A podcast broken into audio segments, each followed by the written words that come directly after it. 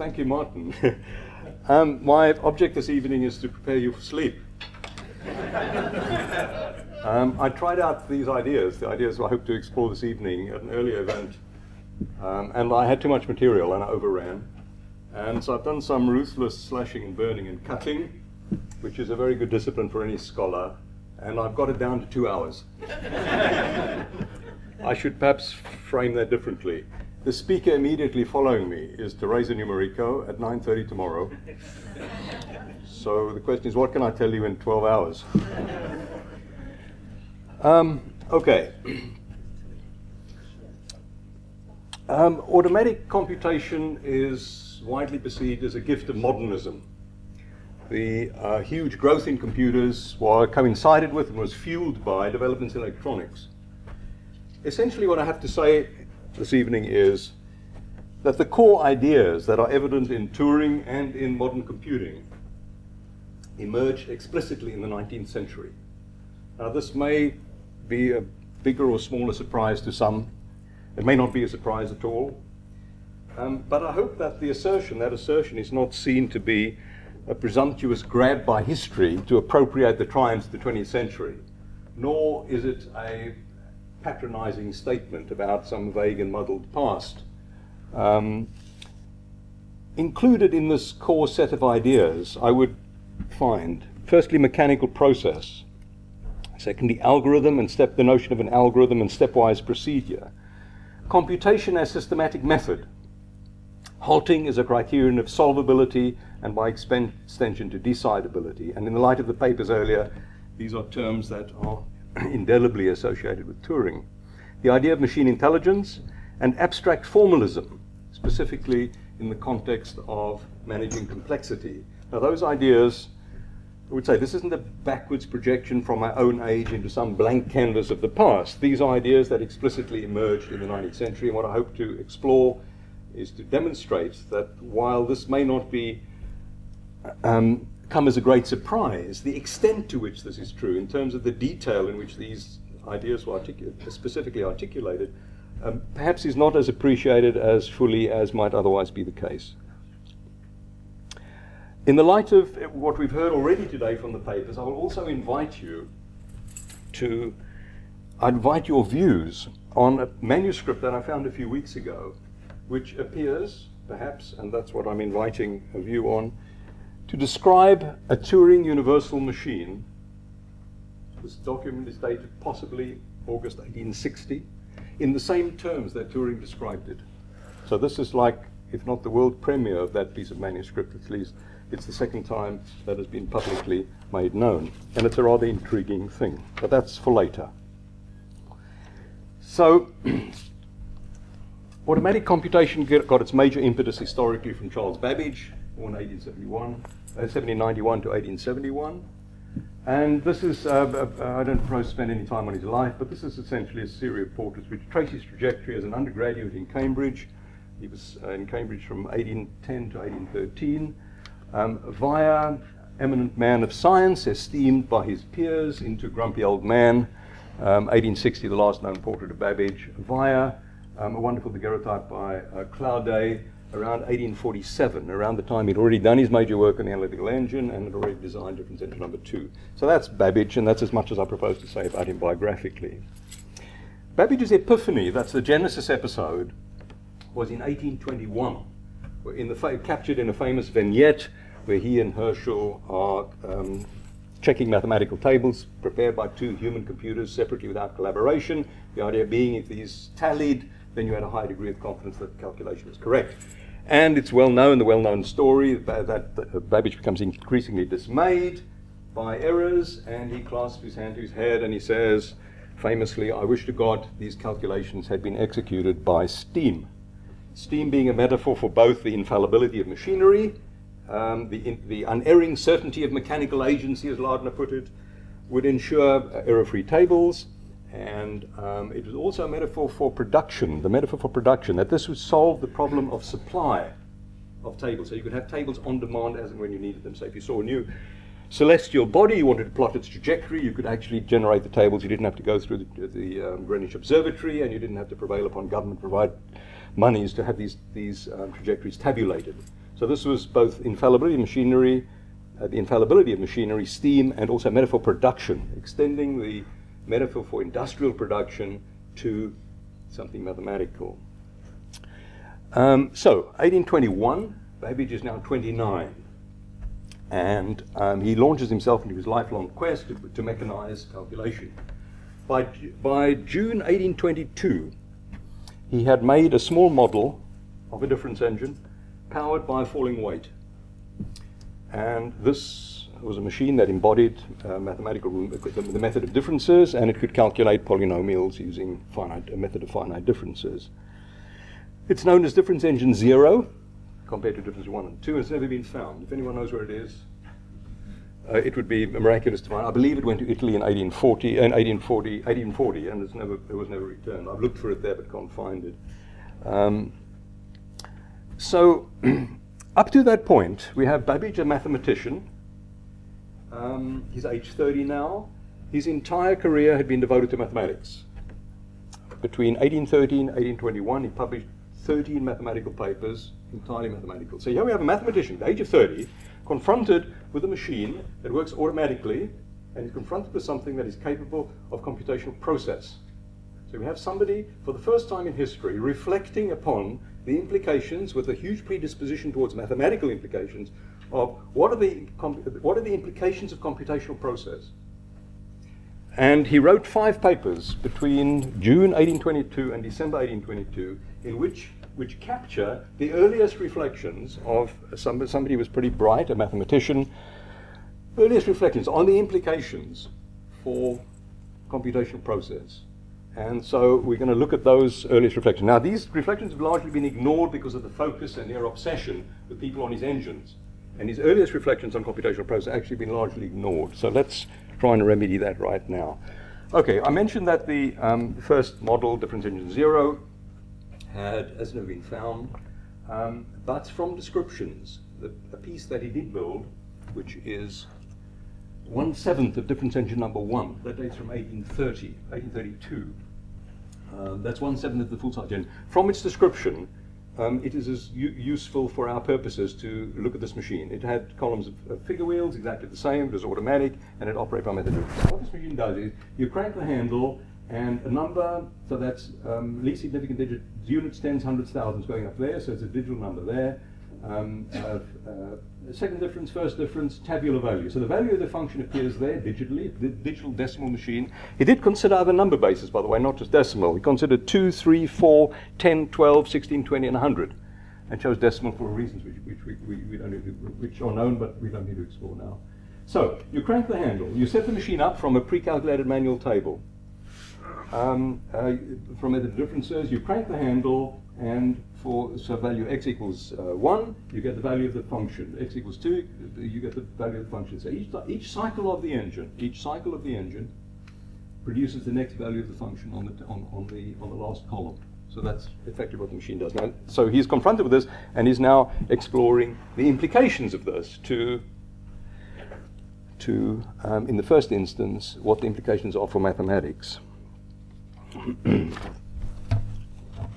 So, I mean, this is the most celebrated icon in the prehistory of computing, and in the course of what immediately follows, it may become evident why I would support that claim. So, how do you solve an equation?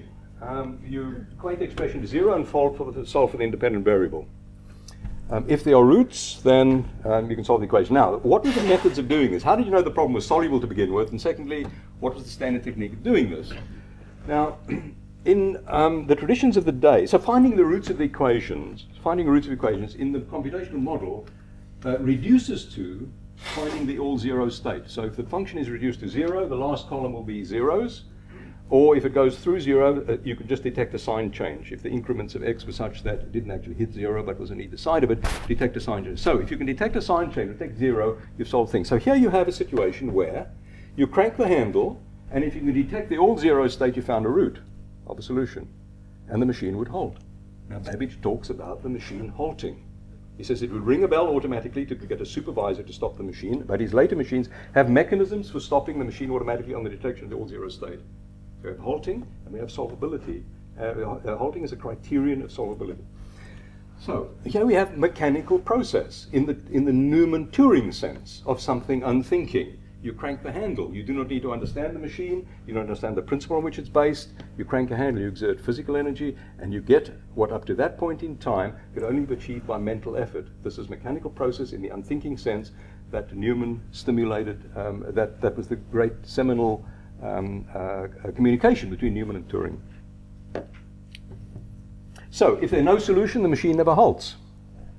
If there are multiple solutions, you keep cranking, and the next zero will determine. And the value of the independent variable is the number of machine cycles that this mechanical process has gone through. So the echoes of Turing, the pre-echoes of Turing, are absolutely unmistakable. We have mechanical process. We have solvability as a criterion of halting as a criterion of solvability. So Babbage saw these machines as a new technology of mathematics, essentially, and he saw that in three separate ways. Firstly, the idea of computation as systematic method. You now had a way of cranking this machine and using a computational process to find roots of an equation as rivaling, if you like, analytical methods. So you have a computation as a systematic process, computation is a systematic method of solution. In one sense, you can then find the value of any series whether or not you have an analytical general expression for the nth term. So you can put a series on there for which you do not have a general expression for the nth term and find that term. So now you have a way of finding solutions that you didn't have, for which you do not have an analytic solution. Secondly, there was a question of heuristics. If you actually, the machine itself suggested to Babbage new series. In other words, if while it's working and doing these progression additions from first, second difference to the tabular value, you fed back a value from, say, the tabular value back to the first difference, or fed forward, you could then have a mechanical rule for a new series, but no general analytic expression for it. So you have now a new series for which there is no general rule, but for which you can find any term, another new element that was not evident to analytical. And this is very analogous to Cantor's diagonal argument 50 years later, where you generate a new series from elements of a prior series, which is a new series which is not part of any other series. So the generative rule is no, but for which there's no analytic expression. Finally, he predicted the need for a new branch of mathematics, which we would now call numerical analysis, which would optimize expressions for machine computation. So the example he uses, he writes an expression down and shows that it would require 35 multiplications and 6 additions. He then manipulates that expression again and manipulates that expression to something mathematically identical and shows that you can find the value of that by 5 multiplications and 1 addition. And he's saying that this will give the rise, the need for a new branch of mathematics that would devote itself to optimizing mathematics for machine computation. And he predicts that without machine computation, science would stultify through the overwhelming encumbrance of numerical detail. He's saying unless you actually unblock the drain, if you like, of the burden of calculation, science would stultify. Now, there are cultural considerations here. The silent premise of mathematics and philosophy at the time was that example is inferior to generalization, that induction is inferior to deduction, that empirical truths are inferior to analytical truths, and the synthetic is inferior to the a priori. There was a great elite and status and prestige associated to analytics. The fact that analytical solutions were in fact less systematic than computational ones. If you present with a new problem, how did you find a solution? There was no systematic way of doing this. You manipulate the expression till it becomes of a form that you can recognize as belonging to a class for which you do have a solution. So even though computation as systematic was in fact more systematic than analytics, it still was actually regarded as inferior. So number crunching was regarded as inferior to analytic solution. And Babbage was fully aware of that. He recognized that these considerations were off-piste. And he says these are not in accordance with the tastes of the times. So he was aware that number crunching was regarded as something low level and was not a real rival for analytics in the culture of the times. He said it's not so much in unison with the taste at which present prevails in this science. So he was very aware that this was entirely new territory, and it was territory for which the prevailing traditions of mathematics were actually not entirely tuned. Now, one of the unforeseen effects of the Turing paper, in which he formalized with credentials of mathematical logic of the highest kind, the credentials of the highest kind for mathematical logic, is that it gives computer science a kind of respectability that intellectual respectability that it wouldn't otherwise have. Because a strong tradition that computing grew out of engineers. Engineers were the guys who flew around, Tommy Kilburn and Williams and Eckert and Mauchly built computers. It wasn't informed by any theory, any logical theory or any mathematical theory. And here we have something conferring, if you like, on computer science, a new kind of respectability with all the credentials and rigor of mathematical logic. So this actually has some formal validity. It's not just a bunch of contingent circuitry. Now, I mentioned that this was one of the most celebrated icons in the prehistory of computing. I mentioned that you turn the handle, and up to that point, you could get results which, up to that point in time, you could not get except by mental activity, by thinking. Now, the implications of this were not lost to Babbage or his contemporaries.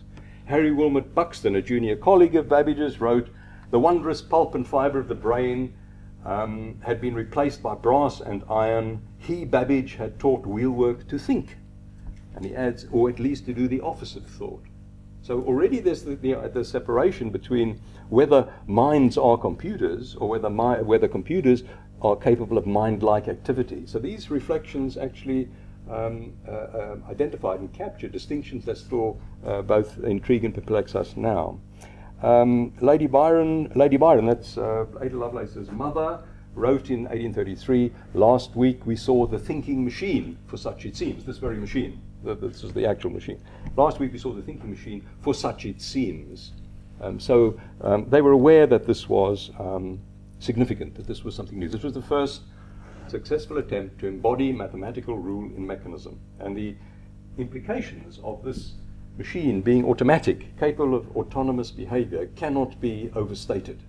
The significance. This is the beginning of artificial intelligence. Until you have autonomy, you cannot have machine intelligence. The machine has to be autonomous in some way, and that's the first successful example of mathematical rule being embodied in mechanism. So we can see here the extension of the metaphor of industrial production to things that were not material, from the extension from thing to thought, from matter to mind, from physical to mental. There's the extension of the industrial metaphor for things which up to that point had been entirely physical. And the literature of the day reflects this. Lardner talks about the mechanical fabrication of tables. And Benjamin Herschel Babbage talks that this is emphatically a machine for manufacturing tables. So the idea of manufacture, industrial metaphor associated with now mathematics for the first time, is something entirely new. Right, I mentioned that was 1/7 of the full-size engine, so that little demonstration piece assembled in 1832 is 1/7 of this big machine. This has 16-digit precision. It has 6 orders of difference, so you can calculate and tabulate any 6th-order polynomial to 16 decimal places, is what the machine can do. It automatically prints and stereotypes results. It would be over 8 feet high. It would weigh an estimated 15 tons. It was never built. Half the parts were built, and you can see it's so heavy that it runs on rails. So this, if you like, is the first portable. It weighed 15 tons, estimated. Now, we have a situation here in which, for the first time, the idea of computational process influenced the history of development of ideas, because Babbage used his machine, that very machine, to demonstrate his theory of miracles. What he did was a programmed discontinuity. He would crank the handle without intervention, the thing would suddenly do something unexpected. And his argument was that this is not a violation of natural law. This is not a violation of the law, whatever the law was, increment by 2, whatever it is. But this is a manifestation of higher law known to me, the programmer, but not to you, the observer. And by analogy, miracles in nature are not manifestations of a violation of law, but a manifestation of a higher law known to God, but not to us. So he was trying to reconcile something that was very difficult at the time. Firstly, lex continui natura. There was a legacy from the 18th century, from Kant's days, that the law of continuity in nature, there were no jumps in nature. So the trouble that scientists were having is, how do you explain an earthquake? How do the pre-Darwinian evolutionists explain the sudden appearance of a species when there've been millennia of stasis? So these are discontinuities in nature. Now, mathematicians knew about singularities. They knew about discontinuous functions. But they'd never seen a machine behave. They'd never seen behavior manifesting this. Now, because you had a machine that could manifest through its behavior a discontinuity, you had that argument about miracles had huge power and huge force. Because now it wasn't just a mathematical abstraction which may or may not model or be the grammar of the world. This now suddenly became possible, that the world manifested discontinuities, not because, so in a sense, he removed the need, as Dennett would say, for the godlike mind in an explanation of what discontinuities in nature were.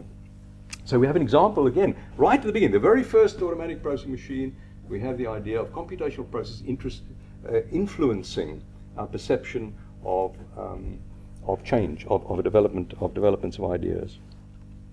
Babbage never built the engine, as we know, and but he had a second crack at it, 1847, after he'd finished the analytical engine, which we'll speak about now. He designed Difference Engine 2. This is completed. I was fortunate to be responsible for this project. This is 8,000 parts.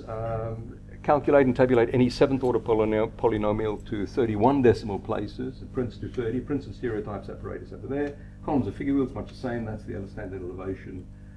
That's 5 tons, 8,000 parts, 11 foot long, 7 foot high. And that's a beautiful, elegant machine, and it works exactly as Babbage intended.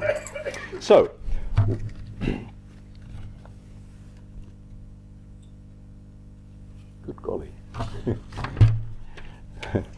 We better move on.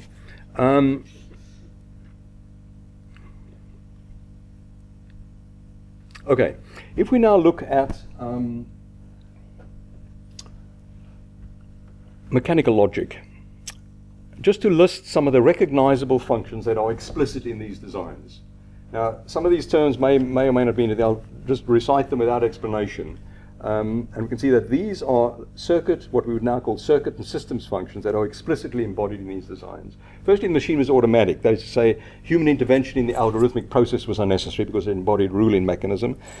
A digital logic through the discretization of motion.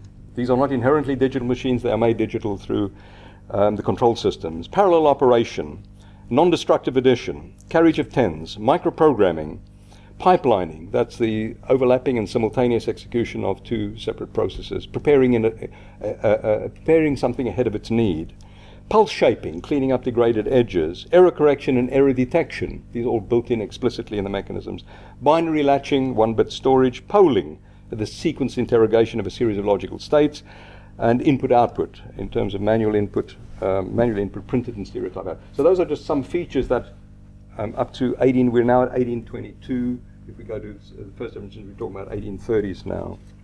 Now the point on dwelling on this mechanical logic stuff is really because it illustrates one of Turing's, the point about Turing that this illustrates is captured in the wonderful rhetoric of Turing's cold porridge speech, which he gave to his school when he visited his old school.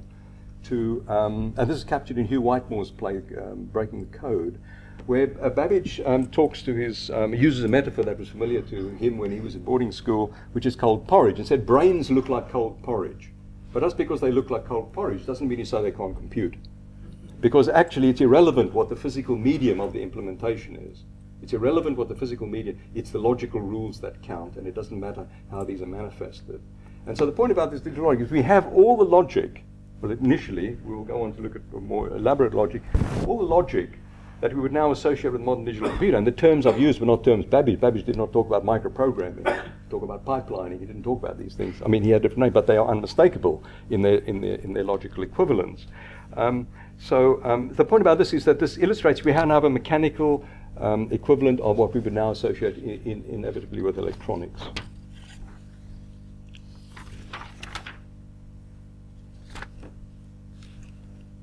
Right, so if we look at what are the historical ideas we've identified so far. Firstly, the idea of the autonomous machine, the idea of mechanical process, and the machine cycle, the development of mechanical logic,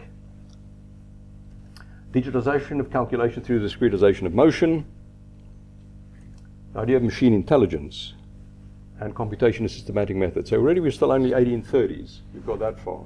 And we haven't even got to general purpose computing yet. So we're talking about a calculator. Difference engines were calculators. They crunch numbers the only way they know how.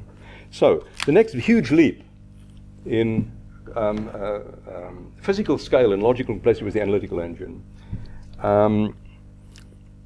which is the general purpose computing machine. So if we look at this, the same diagram that Martin used earlier, this is the 1840 thing. This is staging process. It's not his most sophisticated, but it embodies just about everything that he'd worked. So he conceived the thing in 1834. By 1838, he'd solved most of the problems. By 1840, we have a kind of staging post for this machine. If we just go very quickly through this, Morris Wilkes, who was never one to bestow gratuitous praise, described this as vision verging on genius. When Morris was one of the first people to evaluate Babbage as a modern pioneer in 1971 for the bicentenary of Babbage's death. And he gave a very fine evaluation, and he was uniquely placed at the time to do so. And he said Babbage's this design is vision verging on genius. Okay, so what is this thing? Firstly, it's huge, physical scale. The diameter of the central wheels there is between 5 and 6 feet, right? And those are toothed all the way around, and they are toothed wheels 40 deep. This central column is 15 foot high, right? Each of these, this is looking down on the machine, so each of these circles is a column of figure wheels, as we saw in the earlier drawing.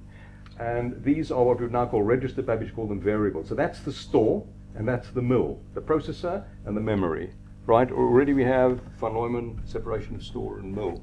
And he's very explicit about why he did this. I mean, he just didn't present this, he actually tracks. He was very interested in self-consciously following his own design process and logging it. So we know exactly why he did what he did in this particular instance. This is, if you like, a bus. That, if you imagine, is a slotted rack which gears, which links. So there are teeth running all along its length on both sides, and it links any one of these registers to any other register. So that's the bus. And it operates in parallel. It can shift 40 digits at the same time. And it communicates between the store and the mill. In here are barrels. There are three of them, one there, and one there. And those are the microprograms. And there is buffering. There's ingress and egress accesses. There's an ingress access and egress access. So that buffers the information between the central process and the store, either in or out. So really we're accumulating another collection of things which we would associate with modern architectures. So the central wheels distribute information. That's an internal bus for within the mill. That's an external bus to go to the external store. We have 17 registers here, but that's just cut off because you can extend these indefinitely. Now Babbage talks about, and there are 17 shown here, Babbage talks about entry-level machines with 100 registers, and he talks about machines with 1,000 registers. Now the entry-level machine at 100 registers would be 18 foot long, 15 foot high. A machine with 1,000 registers would be 45 foot long. So, this machine would be 18 foot long. A machine with 100, the entry level, would be 45 feet long. So we're talking about the size of a steam locomotive for the entry level machine with 100 registers. So we've got a separate, It's operated, it's programmable using various forms of punch cards, operation cards there, which have the instructions, number cards, which are data cards, and variable cards, which tell you where in the store to put the information. These are huge. These are 26 inches long, these cards, punch cards. They're big pasteboard cards, fan-folded on an indefinite sequence.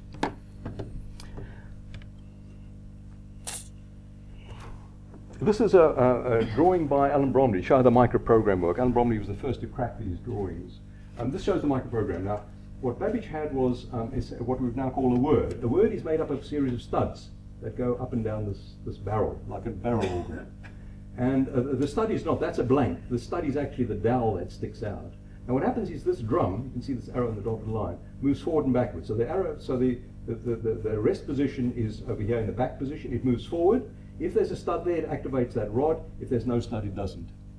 Right? So what happens in the microprogram is this barrel moves forward, activates a bunch of studs, immediately moves back, and gets advanced by this, what's called the reducing apparatus, to the next word. Now what the next instruction is contained both in this word. So each word contains where the next instruction is, and a series of conditionals. So how much this advances that barrel to the next word depends on these various sectors. You can see 1, 2, and 4. So it will advance at 1 position, 2 positions, 4 positions, depending on which of these are activated. But there are also conditionals. If this one is activated from an overrun, which is a sign change, it will introduce another additional one. So you've got conditional branching here. And it can take account of conditionals from earlier times. If that stud is present, if that slug is interposed there, when that comes, it will activate rod C. If that slug is not present, it won't. So that slug can be introduced, and 5 instructions later, it can then interrogate it. So you have conditionals taking account of earlier, right? So you have conditional branching, and you have multiple conditionals. It can take.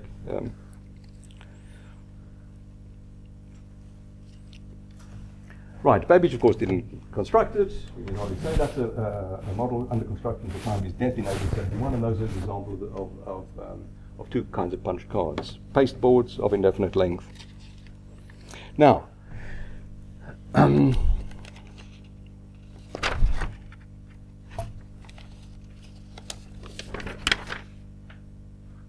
right, I'll just read a bunch of, I'll just read to you equivalently the circuit and system functions that emerge from the analytical engine in addition to the ones that we found in the difference engine. Firstly, user-level programmability using punch cards. Microprogramming at machine level. The separation of store and mill, fetch execute, serial operation, separation of store and mill, von Neumann architecture. These are central features of the later von Neumann architecture. Conditional control, those are if-then statements. Iterative looping, so you can repeat the same number of instructions in a number. Pipelining, buffering, we've mentioned. Anticipating carriage. Carriage of tens is executed simultaneously on all digits. Internal repertoire of automatic operations. So it has an internal repertoire with a microprogram that can do automatic multiplication, automatic division, subtraction, and addition. Up to 50-digit registers. His words can have 50 to 80 bits in them. And you can have 80 to 100 words on a single barrel, and the 3 barrels operate at the same time, so you've got multiple processing. They operate independently and simultaneously. It has a parallel data bus, it has punch card input of data and instructions, and the outputs are printed, stereotyped, punch cards, or graph plotters. So if the technical stuff doesn't mean anything, the point is what we have here is a hugely evolved, highly sophisticated, and very explicit general-purpose computational engine.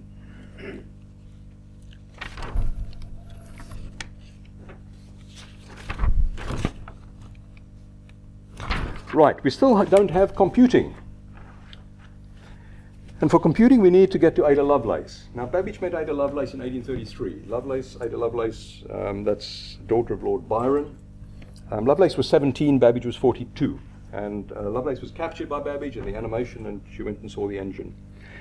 And there's a huge amount of mythology, which we perhaps will enter into, about Lovelace and what a great contribution is.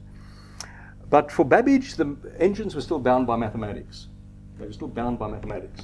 These were things that did calculations. They couldn't even do algebra. They could evaluate an algebraic expression, but they could not manipulate algebraic expressions according to logical arithmetical rules. Now, it was Lovelace who made the huge breakthrough and said that number can represent entities other than quantity. Numbers can represent entities other than quantity, like notes of music or letters of the alphabet. Now, this was the big breakthrough. Babbage, nowhere in his published writings, writes in this way.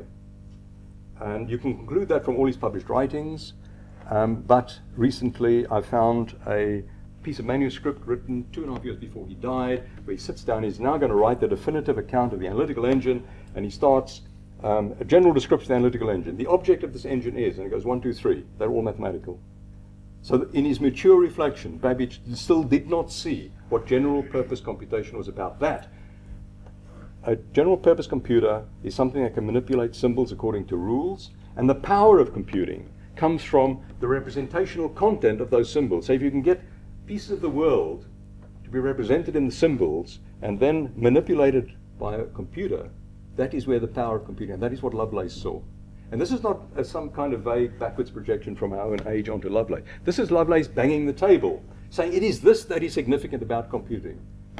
That the manipulation of symbols according to rule is what computing is, as distinct from, in addition to, mathematical. And she saw this in ways that Babbage did not. Lovelace has been celebrated and feted for being a maths genius, for being inspiration to Babbage's Analytical Engine, and also being the first programmer. There's absolutely no historical evidence for any of those things. It's just refuted and contradicted by the chronology of the times. So she's falsely separated, she's falsely celebrated, she's celebrated for the wrong things, but what she should be celebrated for, the fourth thing she is known as is the prophet of the computer age, and for this she deserves everything she is known for, but not for the reasons that are generally cited. It was she who saw the fundamental transition from calculation to computing. That's distinct from computation. Calculation, computation, put in one bag. Computing was manipulation of symbols according to rules. Right, I mentioned abstract formalism in one of the things. Now Babbage, that's Lovelace, a rather idealized and glamorous thing. I mentioned abstract formalism. So Babbage has drawings, design drawings. We saw an example of one of them. He built machines or designed machines, but he found that managing complexity was something that was beyond possible. He had trains, those are sequences of causal events, that he said were too long and too complex to hold in one's mind. And he's a mathematician, immersed in notation and the power of notation. And he developed what he called his mechanical notation. He was inordinately proud of this. He said it was his finest invention. It was a universal language. It could describe and specify the circulation of blood in birds. It could describe and specify the movement of armies in battle. He said it was his greatest invention. He used it extensively to optimize his machines, to eliminate redundancies and various other things. And its fate was to enjoy what can be described as spectacular obscurity. In fact, there's nobody who has mastered the three people who knew about the notation are no longer alive, and we are now having to revive all that knowledge because we want to use the notation as a hardware description language to simulate the analytical engine, but that's another story. So he develops his mechanical notation. 1826 is his first publication. It comes in three forms. Firstly, there's the tabular form, so the various alphabets and the various superscripts. It tells you, is a motion. So it tells you every part it's connected to and their relationship to that part and the nature of motion. Is it circular? Is it linear? Is it continuous? Is it intermittent? Is it pinned, geared, pivoted? What is its relationship to? So that's a form of naming parts. That's the first, that's the tabular form. The second form is timing diagrams. That's the internal orchestration of how the parts in the machine relate to each other. So this is the timing diagram for Difference Engine 2, the one that the machine that was completed, and each of these symbols means something. Before we leave this thing, you can see there's a symmetry there, diagonal symmetry between this block and this block. They're identical. And that's an example of pipelining, because these things happen simultaneously. This is being prepared while that's being executed. So you've got this diagonal symmetry which represents pipelining. But just look at that slightly more closely. That's just a piece of it. So he divides his cycle into 50 parts. 1 to 20, that's 25. Another 25 down the bottom. So an arrow with a double head, a double-headed arrow means the part that is shown moving returns to its neutral position. If there's a little plus sign there, that little crossover there shows this is the positive or additive direction. So that's that is a sector axis which is turning. It's got a little semicircle there. It shows its circular motion. It's going in a positive additive direction. It lasts from unit 1 to unit 10, and it returns to its neutral position. That's captured in that single arrow. So every single symbol here represents something. F is, L is locked, and F is free. The backwards F means it's free or it's locked. It's free to move or it's frozen. This activity lasts one single unit. Here, we have a unit, an activity that lasts a single unit, but will occur within that period. So you don't know when it's going to occur, but it'll occur between unit 2 and unit 10, and so on and so on. The numbers represent that means that element, which is a sector axis, is lifted by 0.34 of an inch. That's what. So you can see that it is a complete specification. That's not all, because he has his flow diagram, which is third form, and as mathematicians, this may be slightly intriguing to you. Complete separation of control. That's from the calculating part. So that's 30 digits enter here. That's data and that's control. These are the mechanical trains that drive the printer and then print out. So you can see that this is a hugely sophisticated. That's a close-up version of that. And over here, context of Turing, it says this stops the machine. That is an automatic detection of a particular condition which halts the machine.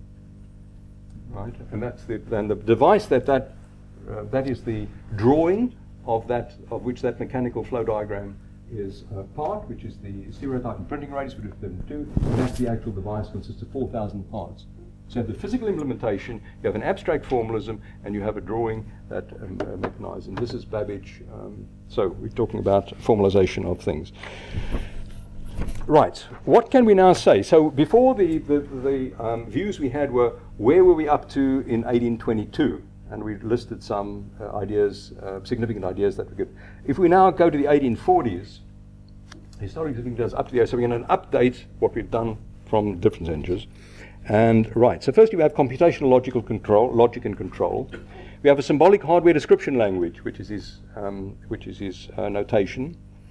We have computational systematic methods of solution through stepwise sequence of operations. That is the notion of algorithmic program in a general sense, rather than a specific sense of difference engine. The notion of computers as machines for manipulating symbols according to rules, regardless of the representation content of the symbols, which is the huge breakthrough of Lovelace's. And the notion, of course, of machine intelligence. Okay, how close did Babbage come to the conception of a universal Turing machine? We've sort of made hints about all this. Now, the terms in which Turing describes his machine are actually physical. He talks about reading, writing. He says we can invent a machine that. He talks about erasing, writing, reading, moving, and so on. So there are various implementations. This is the Mike Davy, beautiful piece done deliberately as a period piece. But the one I want to concentrate is perhaps it's no less serious, but slightly more fun. But that isn't the reason we're doing it. This is the Anders Nissen Lego machine, which was shown briefly earlier. And what I want to do is just show you it working. Now, the point about this is the first machine was showed, and the classic thing is the tape moves through the machine. The machine moves the tape. It inspects, it alters or doesn't, and moves to another square. That's the classic Turing representation. The point about this one is the machine that runs on a track. So the tape, if you like, is a physical track, and the machine runs along it. And if this thing plays, then we'll see. What I want to share with you and invite your views about how far Babbage. So we've got a machine that's running on a track. Now this is Babbage, possibly undated manuscript, but possibly August 1846. This is Babbage talking about his analytical engine, and I invite you to ask I invite your views on whether this is a description of a universal Turing machine. The calculating engine is a locomotive that lays down its own railway. Picks it up again, lays down the next, picks it up, lays down the third, which may or may not be the first, and then a fourth, which may or may not be the second. Whatever be the law of intervalation, the machine will compel a cycle of operations whose amplitudes are subject to determinate law. Now, what Babbage is describing is an autonomous machine that can move backwards or forwards on a self-determining way on a single route of indefinite length. It can remove, it can inspect, remove, or replace any element of track, strictly according to rule. So it can scan, it can write, and it arrays according to determinate law. Intervalation, by the way, was originally the interval between ramparts on a fortification. So it just literally means interval, whatever the rules of interval. So you have as the length of the cycle, the amplitudes of the cycle of operation is determined by compelled by determinate law. Well, this is highly intriguing and highly suggestive. So I leave that with you. Okay. I don't know how convinced you are that these ideas that are core ideas in both Turing's work and in modern computing, emerged explicitly in the 19th century.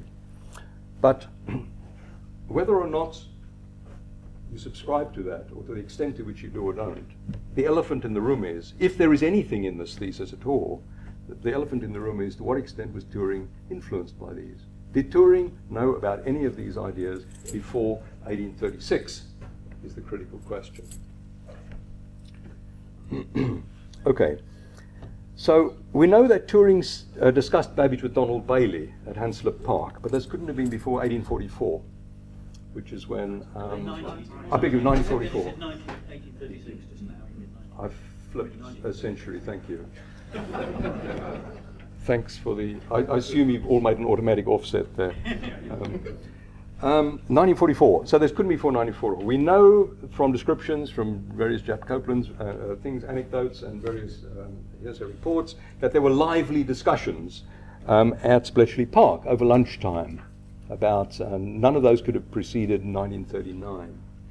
Now, what possible sources did Turing have for Babbage's work? Now, we know he read the Lovelace sketch. Lovelace published a paper in 1843, which is the most comprehensive contemporary description of the analytical engine, based largely on Babbage's work, but puts all her original work in it.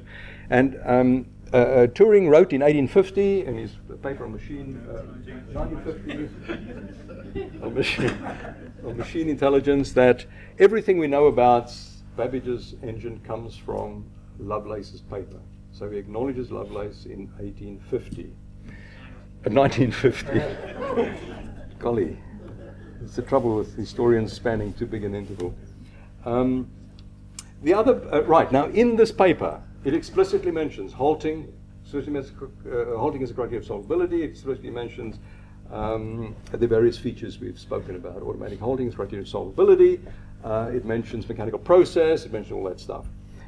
Referenced in that paper is, a published paper in the public domain, 1834, Dionysius Lardner, which is an exhaustive and interminably long and grandiloquent description of Babbage's Difference Engine No. 1, in which halting and these things are also specifically mentioned.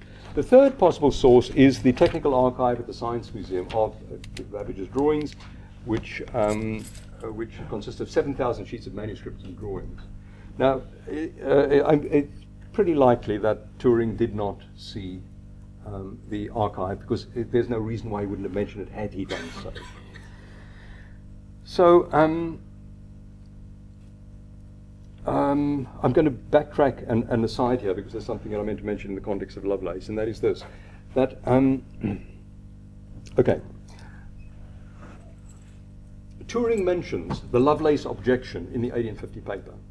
And the Lovelace objection is, Lovelace says, that machines cannot originate anything new, they can only obey instructions. Now, what they were doing was steering clear. They were torn between great enthusiasm for the prospects and potential of these engines, and also concern to give reassurances that machines could not be created, because this would offend religious ideas of the times.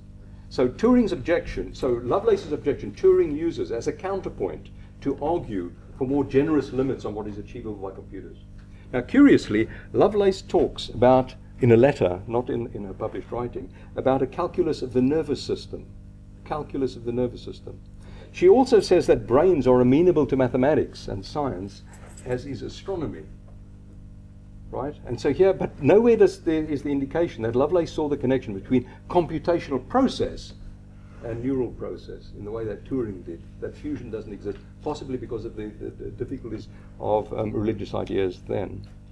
So Lovelace wrote, it does not appear to me that cerebral matter need be more unmanageable to mathematicians than sidereal and planetary matters and movements, if they would but inspect it from the right point of view. So here we have somebody saying that science is there are no limits to the penetrative capabilities of science, even though she didn't see the connection between computational process and the possibility for mental process. So nowhere does Turing actually refer to the archival drawings. He refers only to Lovelace. So on the available evidence, unless we find the article, Turing's copy of the article from Lovelace with a notation of him saying, I saw this before 1836, we are left with the conclusion that we cannot say that Turing was exposed to these ideas prior to 1836. If he was, fine. If he wasn't, what are the implications? And in conclusion, let me say what the implications are. That here we have two mathematicians, 150 years apart, coming to more or less the same conclusions, developing what I would argue are an almost identical set of core ideas. And what that seems to indicate to us is that these core ideas embody something fundamental about the nature of